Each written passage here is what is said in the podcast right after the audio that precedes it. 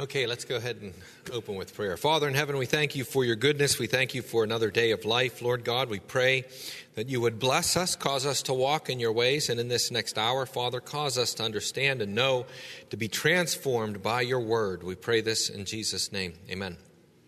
Amen. Okay, so let me just summarize. Last time we began to look at justice in the book of Deuteronomy, and we began to look at retributive justice. And in particular, we were seeing the principle that's in Scripture so often that wickedness is bad, therefore it's forbidden, therefore it's punished, therefore laws should protect us from wickedness, whereas righteousness is good, so it is commanded, and there are rewards ascribed to it uh, in Scripture and in the final judgment especially. But in Israel, we saw that applying in this world in a particular way in the law. And we began to look at the blessings and the cursings. And as we saw that, uh, we were careful to point out that in this world, we are sinners, even as believers, and that would include Israel and the true Israel within Israel. And therefore, sin infects every one of our good works. Therefore, we can never say, God should have given me this, God owed me this, I earned this. Every reward, even the next breath, is a gift of grace that we don't deserve. And so we have to understand that when we read about the blessings and the cursings for obedience and for disobedience, they're not earning anything. They should have known that. It was only when, in unbelief, they turned their system of grace into a system of works that they began to really corrupt it. So, uh, but we saw the Bible in general, uh, and this book of Deuteronomy in particular emphasizes rewards and punishments according to works, but they're works again of grace when we talk about rewards. God's rewards are rewards of grace, rather, and our works are by the power of His Spirit, and they're never perfect in this world. And we saw that this is the teaching, in a sense, of nature itself, that people themselves know in their hearts they should do good, they should not do bad. Therefore, everybody in the world wrestles with guilt, whether they're atheists or whatever, because they condemn and judge themselves for not meeting the standard that they don't even choose, that's imposed upon them. Um, this is why people struggle so much with anxiety and depression and stress and everything else, because they have this thing, this conscience that judges them and that they don't choose and they wish they could silence. And it can be misinformed and it can be hardened and so forth, but you can't get rid of it. And so, in a sense, everybody knows that virtue is its own reward. Everybody knows that. I, am supposed to be a virtuous person, and that is a good thing. Uh, what might not be known as clearly is that sin is actually its own punishment. Uh, in Scripture, we see God giving people over to sin to punish them further in the midst of that, they may think that they're enjoying it more and getting away with it more. Sodom and Gomorrah would be a good example as they were given over to greater sin. And in the moment, they might have thought, oh, this is awesome. We're enjoying ourselves. But that sin was causing all kind of grief. And, you know, you might be the one enjoying it, but then the next moment you're a victim of it. Uh, but ultimately, God is, is, when God hardens, when God gives people over to sin that way, greater judgment is coming.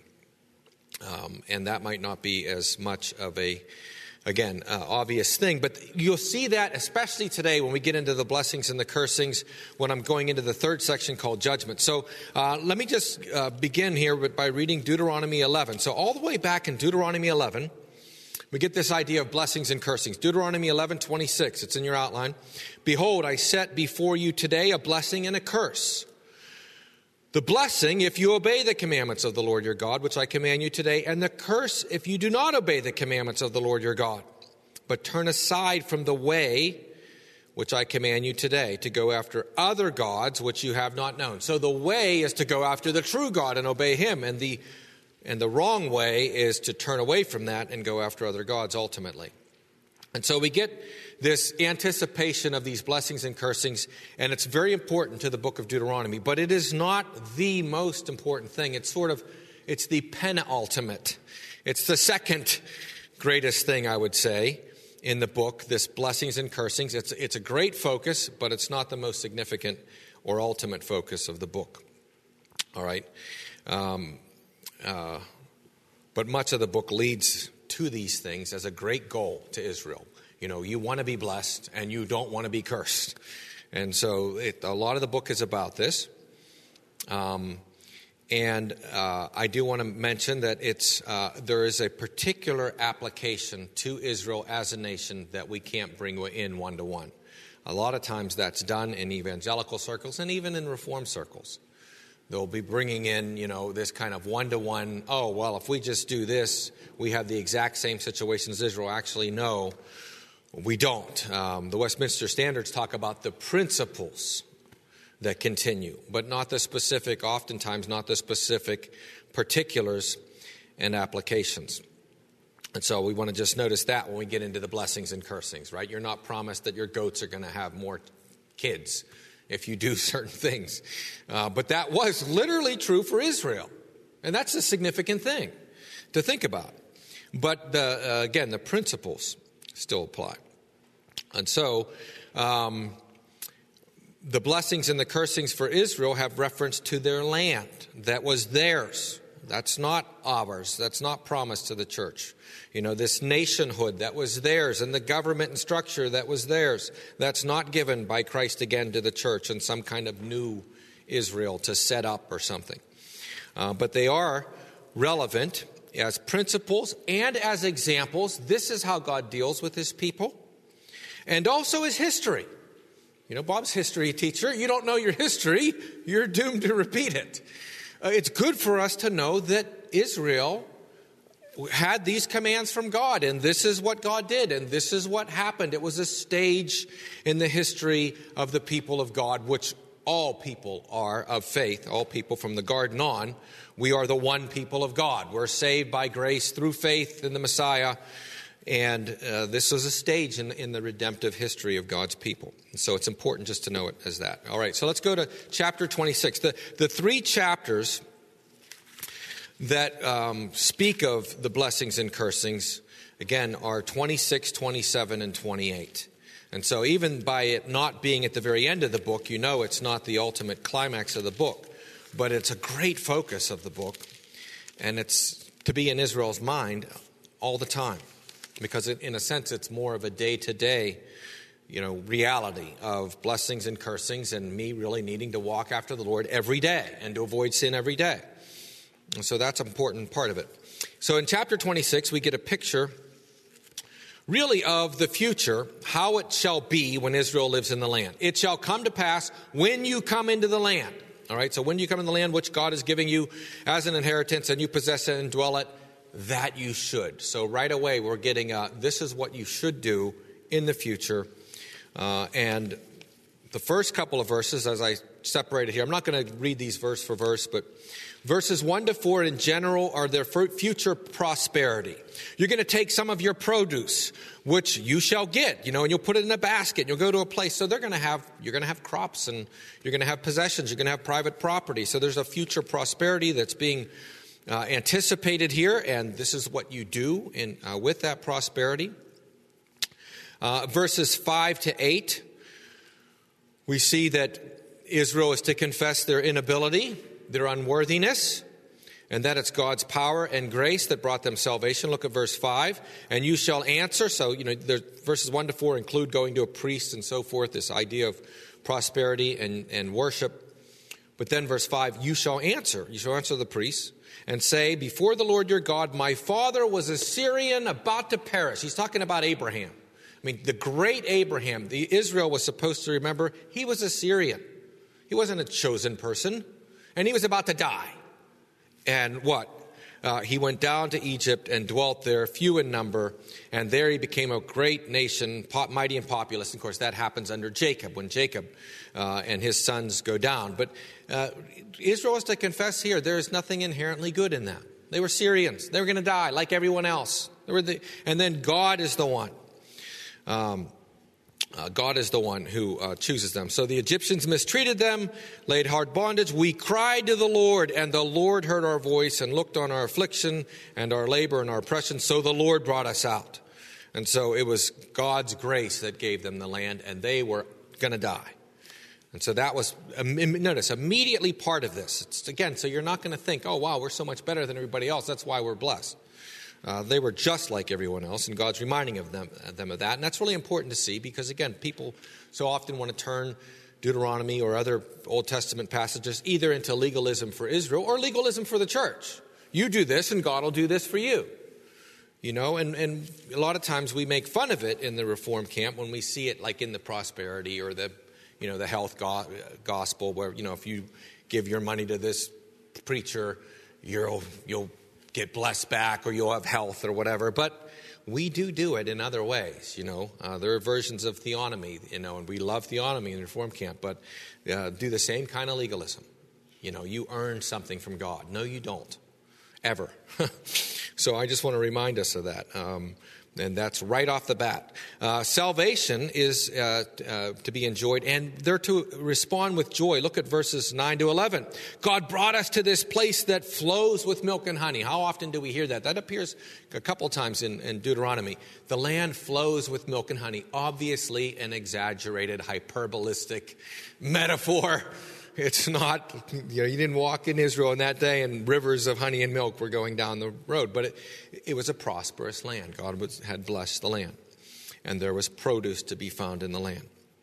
All right, and so this is, again, they're confessing uh, this good, these blessings God has brought to them. And so they're bringing the first fruits of the land, notice, which, Lord, you have given me. I haven't earned, I haven't done it myself. And I'm giving you back the first fruits because you gave it all to me. And remember, the first fruits in Israel were, uh, I mean, a, a declaration, a witness that God, you have a lot more. Because you're just given the first fruits, everything's coming. You give the first to God, but you get to keep all the rest. All right, and so this is prosperity and blessing and life. So this is the context again of the of the blessings and the rewards, this sheer grace that God has given to them. Verses 16 then Oh, I don't want to uh, skip too far. Sorry. Verses 12 to 14, the use of the tithe. There were several different tithes that you can talk about in Deuteronomy. And again, we don't bring that one to one in. I think the principle of the tenth continues in the church. But uh, here you lay aside the tithe of your increase in the third year. So this is the, uh, the year of tithing.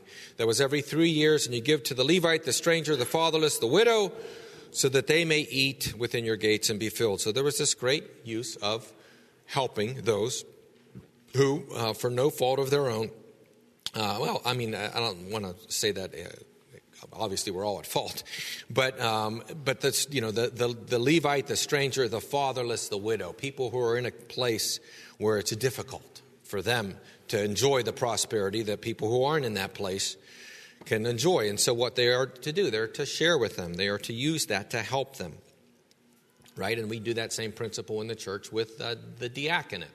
Uh, and we have uh, uh, funds in the, in the New Testament. We see the distri- distribution of bread to widows in Acts chapter 6, and that was the creation of the deacons. And one of the great functions of the diaconate is mercy ministry in the church first to help the church first. We do believe that when we can uh, and when it's appropriate, uh, that we are to do good to all, Scripture says, but especially to the household of faith, Scripture says. And so here's God in this nation helping to provide for people who are in a bad situation. The parents are killed, you have fatherless children, or you have a widow, the husband is killed they're not able to produce as much. Or the Levite who is supposed to give his time to, to word and prayers and who's not given any land, so he can't have any animals. Uh, so he's going to need, uh, in a sense, paid in order to do the work of worship. And that principle continues in the New Testament, as Paul says, the workman is worthy of his wages. And in Acts, uh, or sorry, in Genesis or Galatians, he commands uh, the giving of physical things to those who teach spiritual things. So that principle continues. But um, this is to maintain not just so it's not just for mercy, but it's also to maintain worship when you give it to the to the Levite, maintain religion and teachers. Um, and then notice uh, verse 13 You shall say before the Lord your God, I have removed the holy tithe from my house. I have given it to the Levite, the stranger, the fatherless, the widow, according to your commandments, which you commanded. I have not transgressed your commandments nor forgotten them um, and so forth. And then the ceremonial aspect of eating it in joy and not in mourning and so forth, because worship was to be a joy. And it's an affront to God if God's people were not enjoying the blessing that He was giving them, and they were to respond with celebration. God is good, He's giving them uh, prosperity and blessing, and they are to uh, celebrate that And then they are to pray for that. Verse 15 Look down from your holy habitation from heaven and bless your people and the land which you have given to us.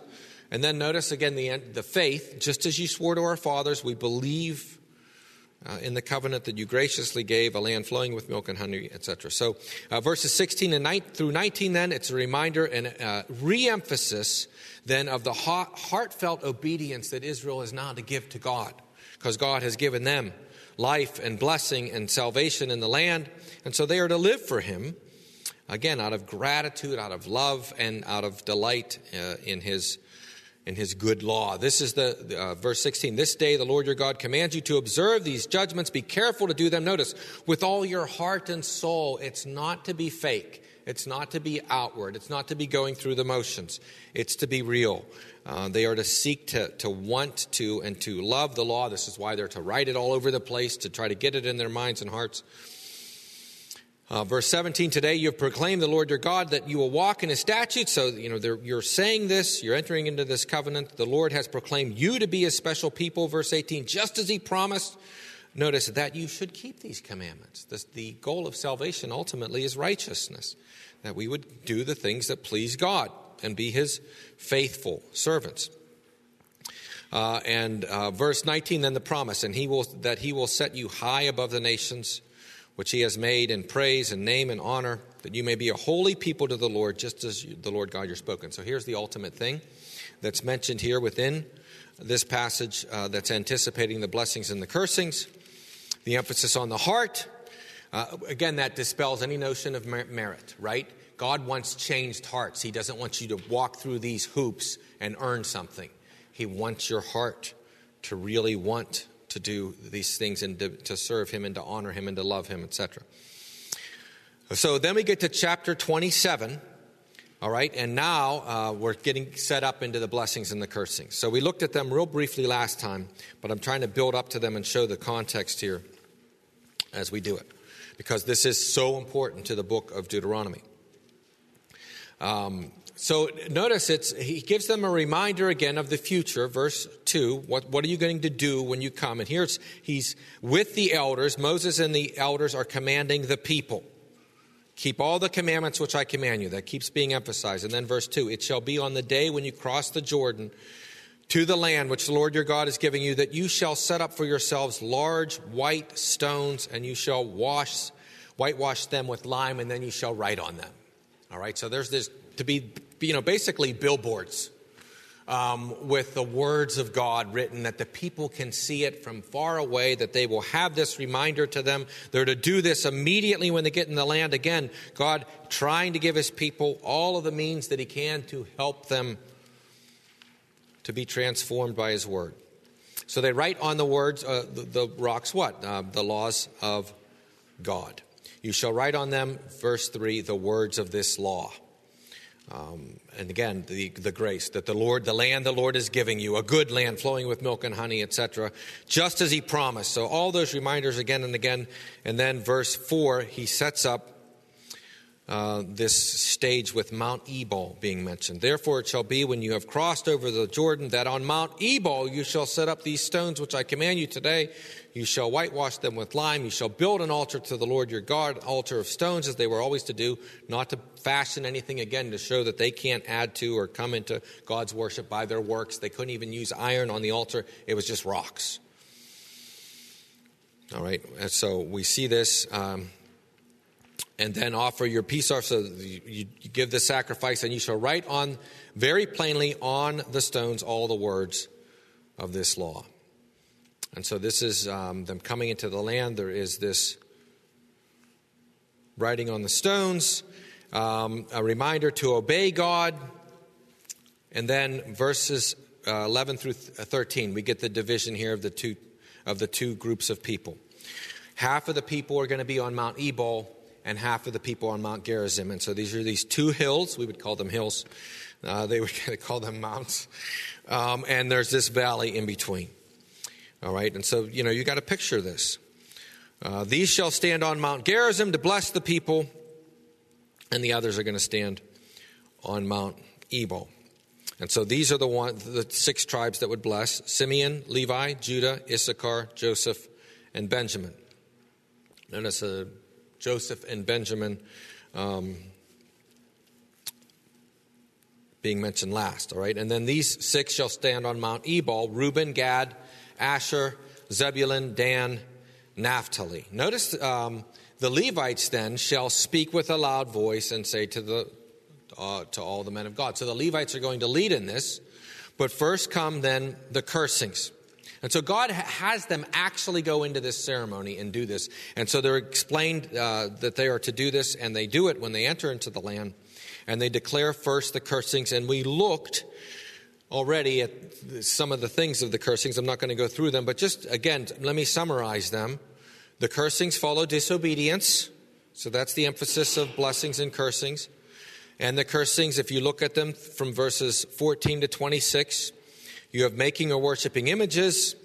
Um, you have, uh, notice, and, and, it's in secret.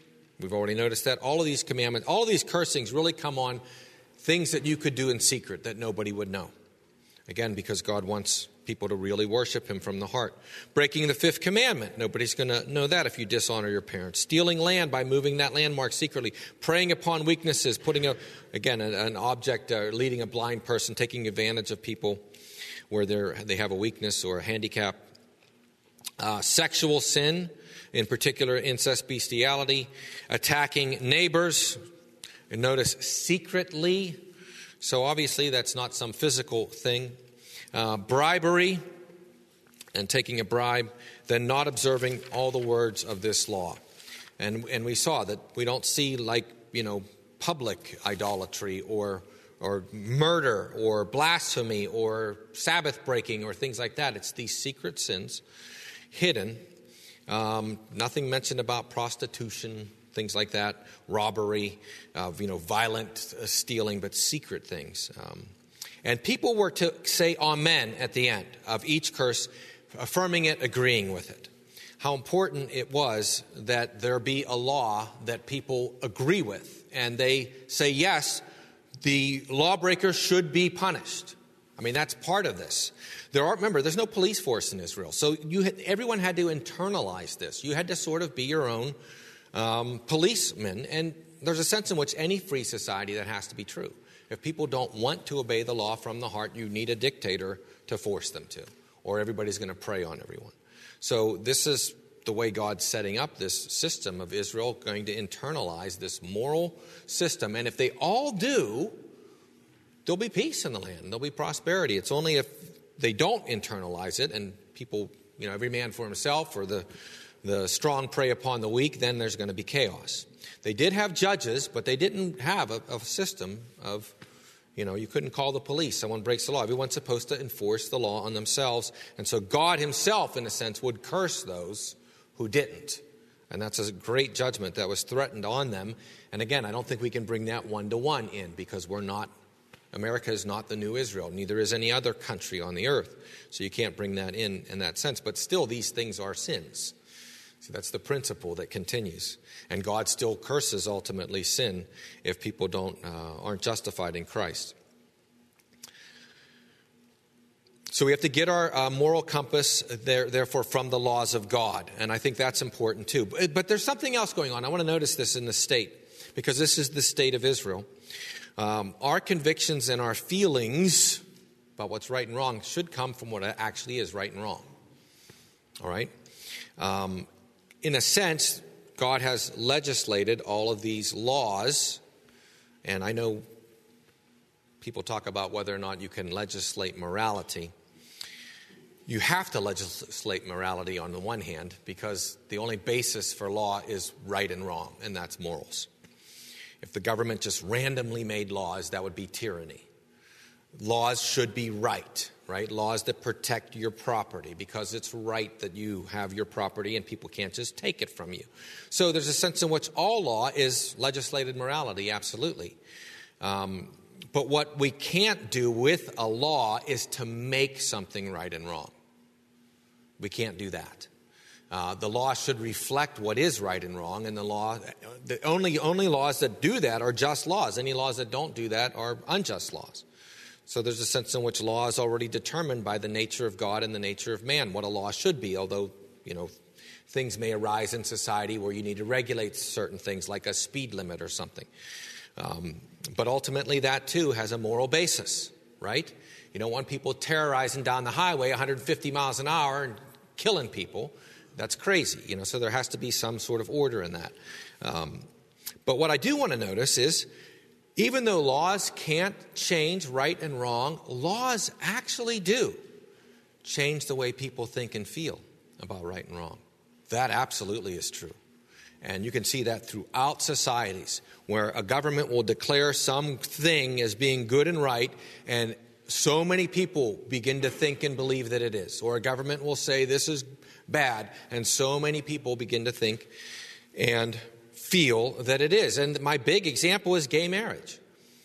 As long as that topic began to be talked about in the early 2000s, really, um, Uh, every time a poll would be taken, Americans were overwhelmingly against gay marriage. A man and a woman have to, or marriage has to be between a man and a woman. That was actually Barack Obama's one of his campaign promises when he was running for reelection. He declared publicly. Do you remember this? This is in 2012.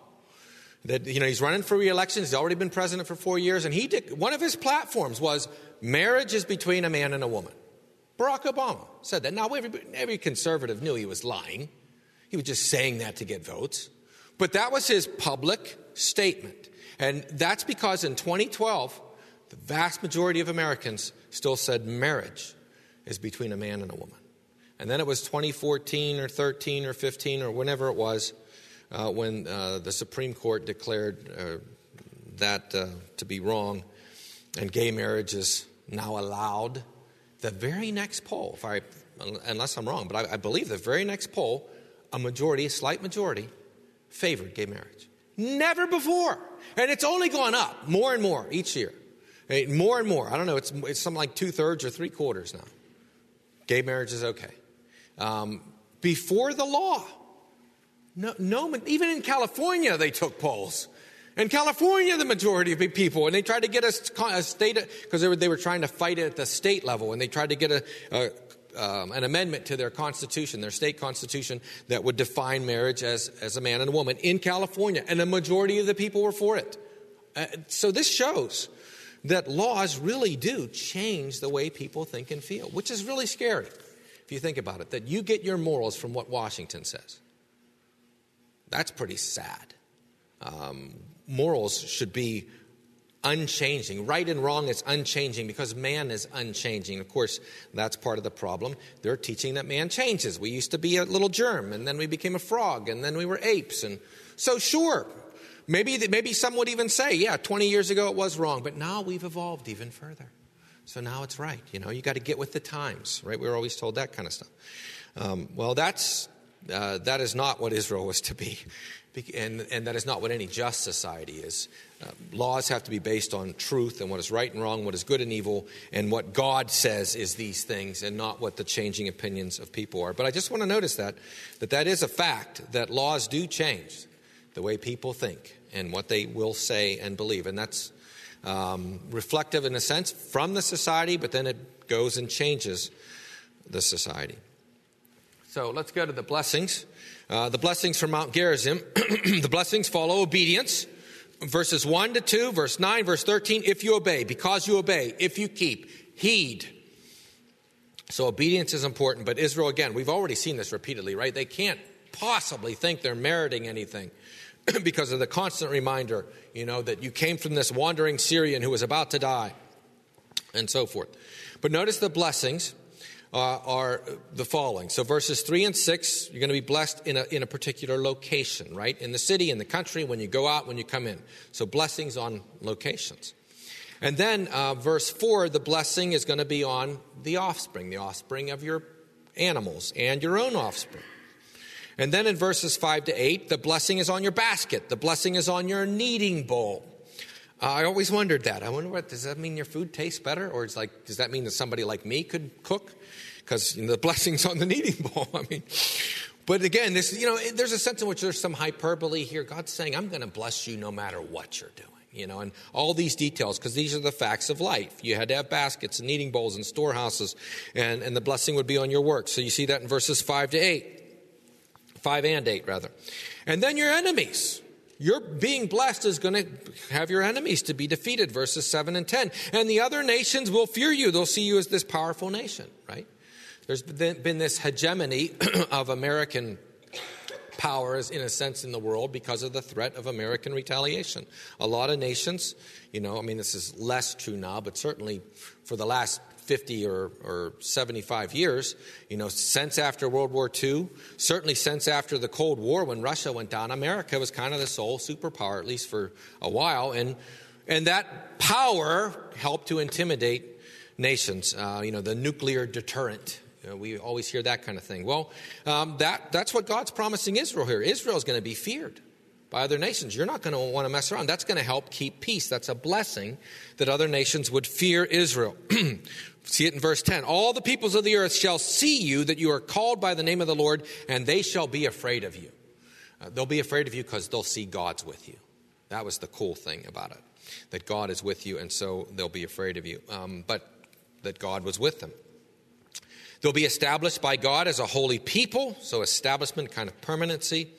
Uh, uh, verse 11, their goods again, their offspring again, their, uh, again, the offspring of animals and men repeated, uh, their produce, their crops, their vineyards.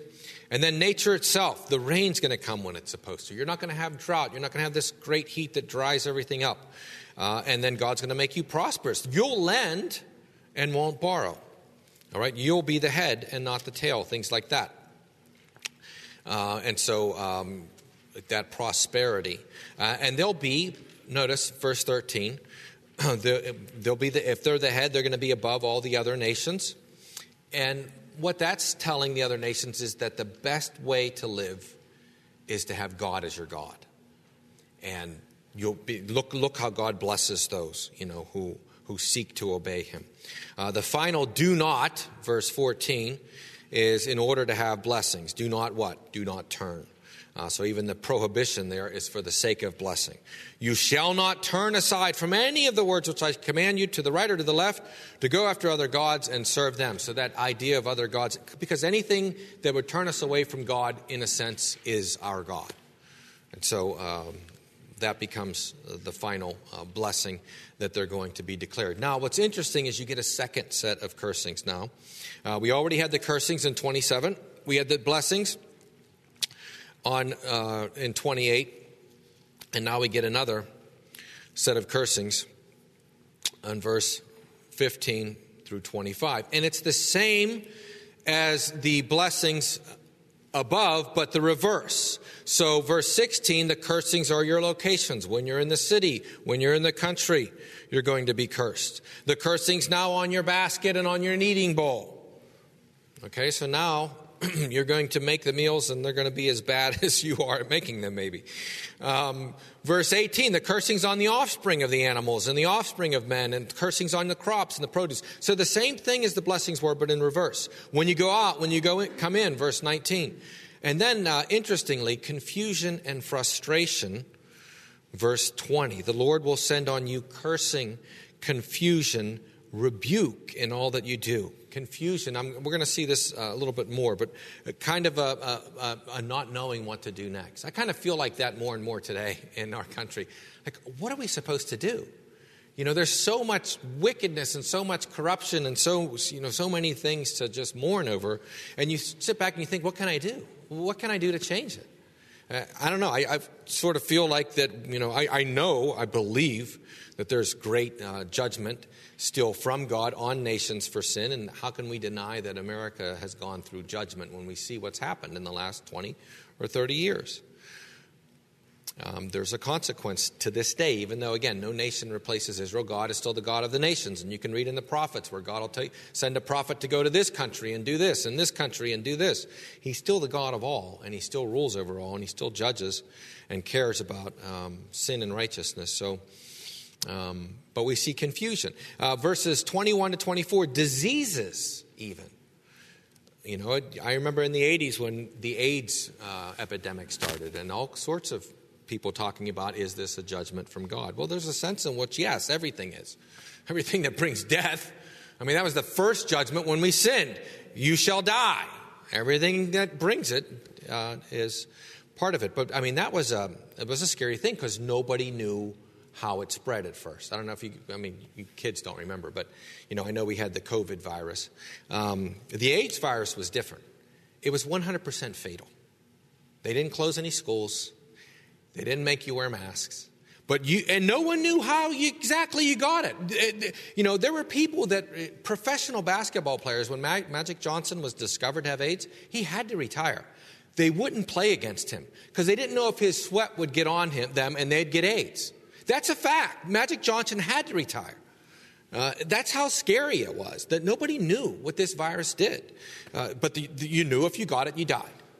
Um, and again, uh, that you know brought all kinds of different things. I remember going to school and like you know being scared, like, wow, if you kiss a girl, could you get AIDS? I mean, nobody knew. You know, it sounds funny now, but that's a fact. Nobody knew these things, and it was really scary.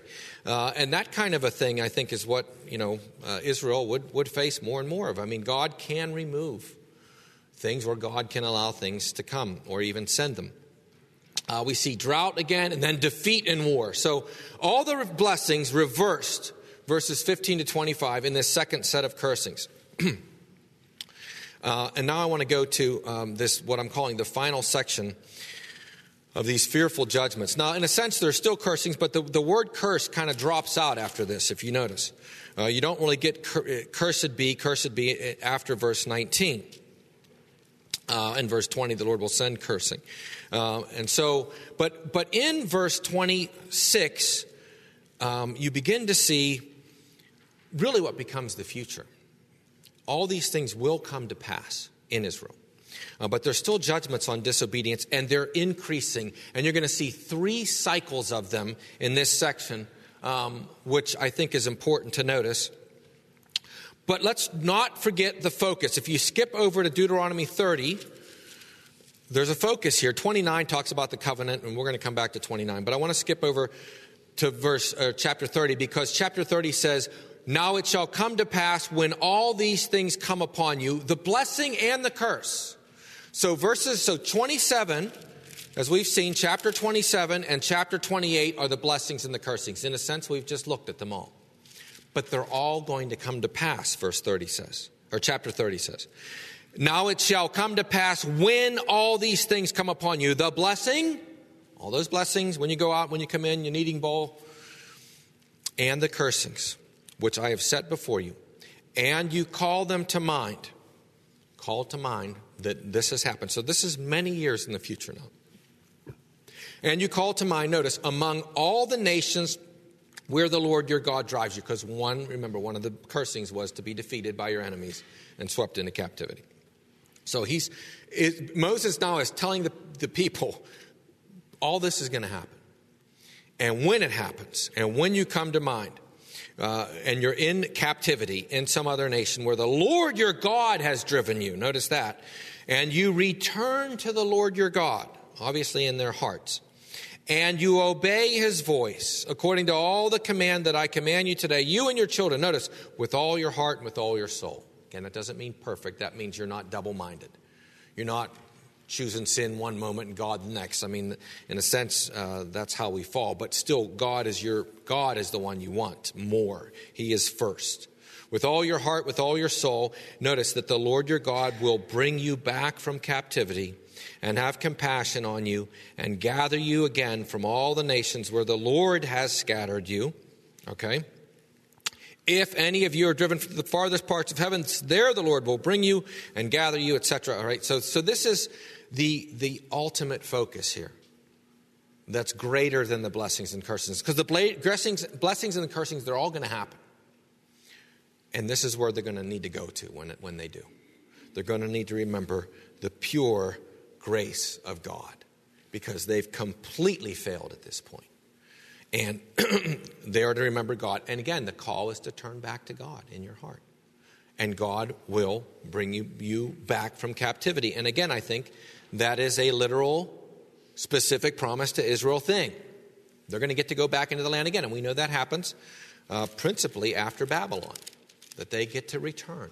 Uh, after they've been scattered, you know, to Assyria, Babylon, Syria, all over the place, because uh, many uh, nations had come in and they were picked apart piece by piece. But Babylon finished it with the southern kingdom, if you remember. So the particular judgments that are threatened now at this point, and go back to chapter 28. Uh, at this point, um, you've got to think of in terms of these are going to happen to Israel, right? They're not just, you know, uh, cursings. They, these things happen to Israel. And the first thing that I want to just notice here again, after the enemies, and you, you know, you flee seven ways, it just talks about the utter defeat, is what that means, seven ways. You shall become troublesome to all the kingdoms of the earth. Your carcasses shall be for the food of the birds of the air, the beasts of the earth. No one will frighten them away. Again, uh, even the blessing of somebody keeping the corpses from being picked apart. Um, then mental and physical disease. Uh, the physical disease in verse 27, the mental disease. Notice, the Lord will strike you with madness and blindness and confusion of heart. And what will you do? You'll grope at noonday as a blind man gropes. So you're not going to have knowledge or understanding or discernment. Uh, you'll not prosper in your ways. You'll only be continually oppressed, oppressed, plundered, and no one shall save you. And so um, this uh, cycle now of judgments um, will move to um, specific things in the home. All right? Um, marriages, verse 30. Uh, houses and crops, your herds, uh, in verse 31 in verse um, your sons and daughters your children in verse 32 and then again the enemies um, in verse 33 disease uh, and uh, uh, enemies again beginning in verse 34 uh, false gods and the curse of that. Uh, you'll be a byword. You'll be known as a people that horrible things have happened to. Crops, children are going to be taken to captivity, and locusts, right? I mean, the fearful locusts of Egypt, which they would have remembered how devastating they were, and now the alien will be above you. You know, God shows them that they would be a special people, that they would be the head, not the tail.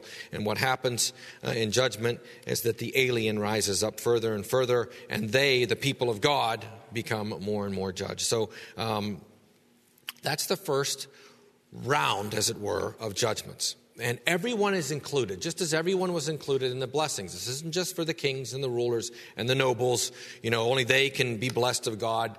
Remember, God shows all the Israelites, in a sense, are equal in, in that they are equally responsible to God and equally able to be blessed by God, but equally able to suffer the judgment of God. You know, with great. Um, with great freedom comes great responsibility or great blessing uh, comes that uh, really. And so they're all you know they can't say well you know it's the king it's the priest. Everyone is going to be treated like this all right? And so that's important to know. Then notice the, the, the statement in verse 45 Moreover, all these curses shall come upon you and pursue you and overtake you until you are destroyed because you did not obey the voice of the Lord your God to keep his commandments and the statutes which he commanded. Again, we've seen over and over again, this isn't talking about earning it, but as they continue to pursue sin. And now a second round. By that, moreover, here's another round that's going to come. So, you know, it's, it's degrees. If Israel really starts to go after sin, they're going to suffer that first round. But God, you know, merciful, long suffering, they're not gone yet completely. Uh, then a second round comes in, and notice it's more severe. Um, verse 45 again, because you did not obey. Uh, verse 46 Israel themselves will be a sign and a wonder of what? Of judgment wow, look what God did, did look what God did to the to the Jews. You know, uh, it's it's almost like a miracle, but a miracle again in, in, a very bad way. So God here is is showing them this, a sign and a wonder of judgment. And notice verse forty seven: because you did not serve the Lord your God. Notice this with joy and gladness of heart. For the abundance of everything. You had everything. You should have rejoiced in God, but you didn't you pursued sin, for not being joyful in the Lord and what God had done for them. Um, and so, this again, showing that God is wanting the heart. The heart should be joyful. Uh, that you couldn't command that if all it was was earning certain things for, by your outward behavior or checking the doc, boxes and you know uh, crossing the T's and dotting the I's and all that. No, no, you should really want this. Your heart should have been mine, but you didn't. Um, so, verses 48, uh, 48 to 52, just massive destruction. Massive destruction from enemies, uh, nakedness, hunger, a yoke of iron, till he has destroyed you. A, a, nation whose language you don't understand, that itself is a judgment. Swift as eagles, these, these again, a fierce countenance. They don't respect the elderly. They don't show favor to the young. Kind of what, like what Abraham thought of certain nations, right? He's, he didn't think anybody feared God, so he, he lied about his wife. Well, God said, I'm going to send nations that don't fear God to you. They don't care about the young. They don't care about the old. Just brutal nations. And, um, and they're going to take all your crops and all your prosperity and all of your wine and all of your grain, verse 51, and they're going to destroy it all. and then they're going to besiege you and they're going to take over your land. All right, so this is massive destruction from enemies, uh, hor- horrific scarcity and want from war. I call verses 53 to verse 57. And again, this happens to Israel. You can read it in the later historical books and in the prophets. You shall eat your own, the flesh of your sons and your daughters. They actually go through that. You know, and you can remember the one story where the king is going through the land and he sees two women arguing about which child they're going supposed to eat next. This happened to Israel. All right, and the Lord has given you in the siege desperate straits. Uh, but even that wasn't the captivity, if you remember. Even that resulted in a deliverance. The very next day, actually, they were, they were delivered. And you think about that. Um, you know, um, they ate that one woman's child, and the next day they were going to have food in abundance. But they, they weren't thinking that way. They weren't thinking that this trial is sometime going to end and God's going to be with us again. And we've just got to hold on. and We've just got to trust Him. You know, maybe your trial is going to end tomorrow and you're doing something really stupid today because you don't know that tomorrow it's going to end.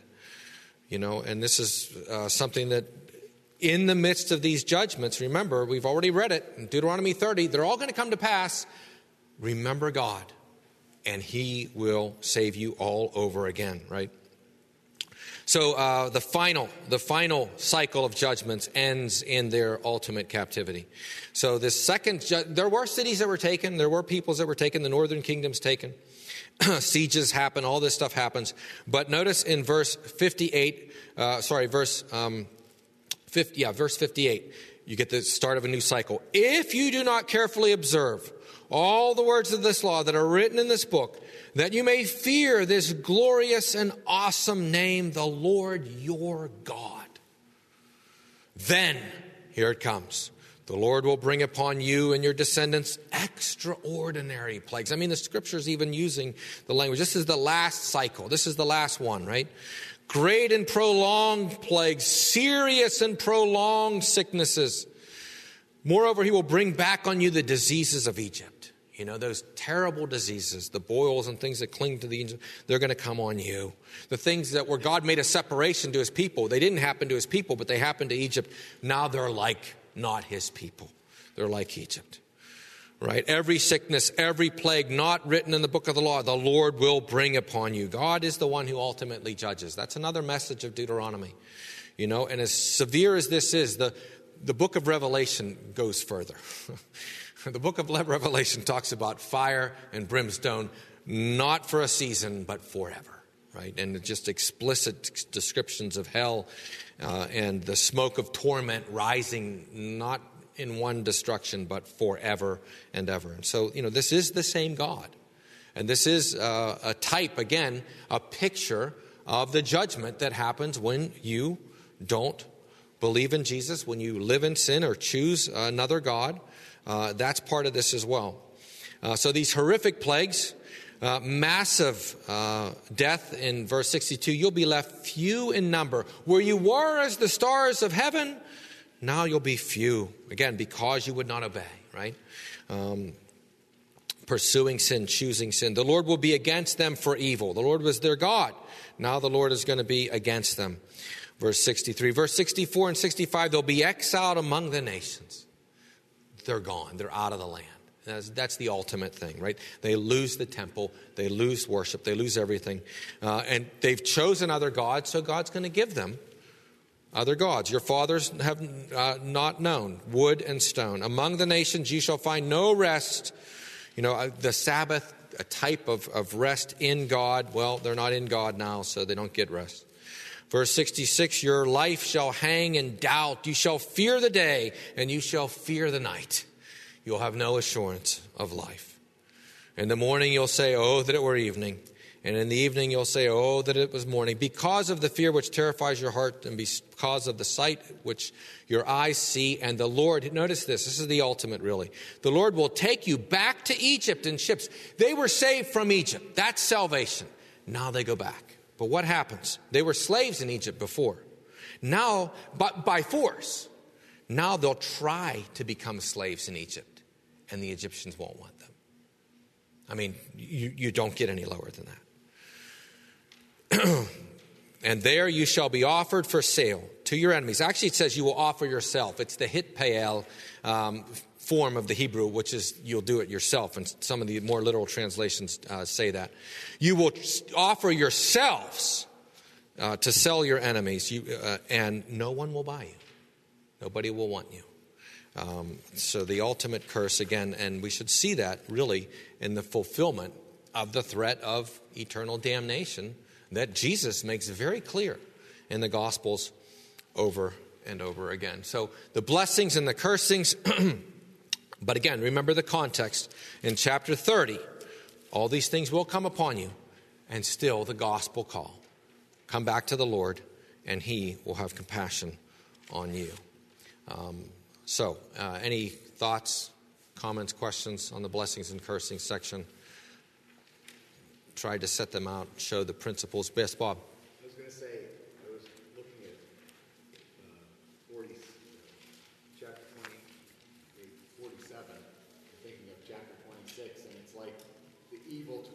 Yeah.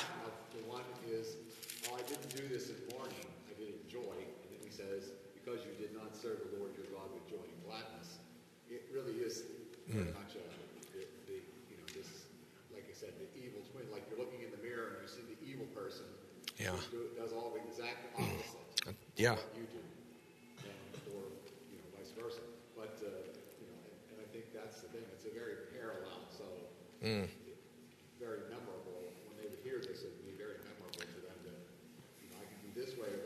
Yeah.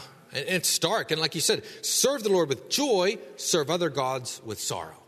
You know, and and and you're you're you have the power to do this. God's calling them to just believe in him, obey him. You know, we're going to get to the section where where Moses is going to say this word is not too high and it's not too hard, right? And Paul says that's the gospel. That's not the law. That they were to believe in the Lord, trust in him, you know, recognize that they're sinners. The very beginning of this is confess that your father was a Syrian about to die. You had nothing in you. And yet, here you are, my people. You know, be my people. Don't deceive yourself. Don't play games with me. Um, you know, the judgment is real and true. And Jesus talks about that too, about, you know, anyone who puts their hand to the plow, you know, and, and, and it's like Lot's wife. But I still want that back there. You know, you can't do that. You've got to give your heart to the Lord, trust in Him. Uh, that doesn't mean you don't fall in sin. That's a different thing. The person who still is with the Lord is sorry and, and confesses that to God and openly, I am not worthy.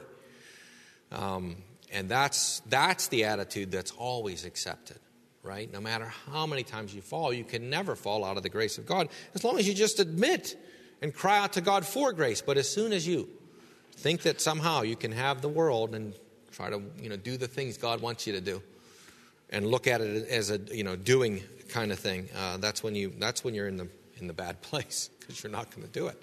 The heart and soul over and over again. Did you see that? The heart, the soul, really and truly sincere faith.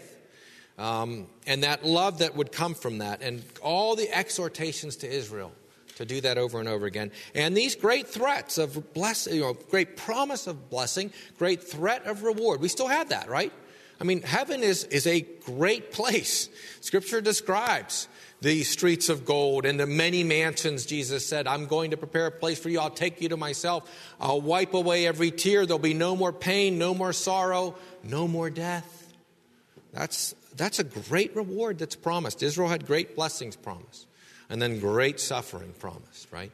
Uh, so, you know, we don't want to we don't want to make this a covenant of works because it's not. It was never that. Uh, they turned it into that when they fell away, uh, but it was a covenant of grace. Yes, Pammy. Pam, sorry.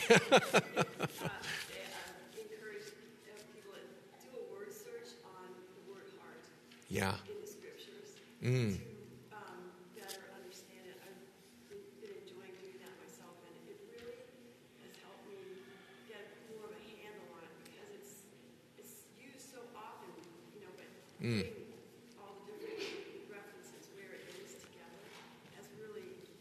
helpful. I don't know if you heard Pam to do a search on the word heart. You can do that in electronically now. It's so easy to do searches. You used to have to get the old concordances and, you know, but now, yeah, just search on the word heart and see how many times it appears. I'm going to do that for Deuteronomy. I don't think I've done that, but uh, I know it's there a lot. Yeah. it And the heart, remember, is the whole self, the sincere self, right? When you love someone from your heart, you're not going through the motions. It's not fake. You know, it's real. And uh, that's what God, that's all that God wants, is that people would give them, give Him their heart. In other words, that you would really come to Him according to the gospel promise. Repent, believe in me, trust in me more than anything else. That's giving God your heart. God's first. And if God's first, no matter what, you will be saved. So, uh, well, let's close with a word of prayer. Father in heaven, we thank you again for this uh, book, this historical book, Father, that you really did have uh, this relation with your people. There really was a Mount Gerizim and Mount Ebal. They're still there today, but your people divided on those hills. They proclaimed blessings and cursings, Lord God. Uh, and we thank you that you are the God of our salvation and that you promise us ble- great blessing to all who believe. But the, the cursings are real and more terrifying, Father, if we don't trust in Jesus. And so, Lord God, we just pray that we too would be moved by these things, by the reality of your goodness, and that we would be growing in Christ and growing in grace. We pray this in Jesus' name. Amen.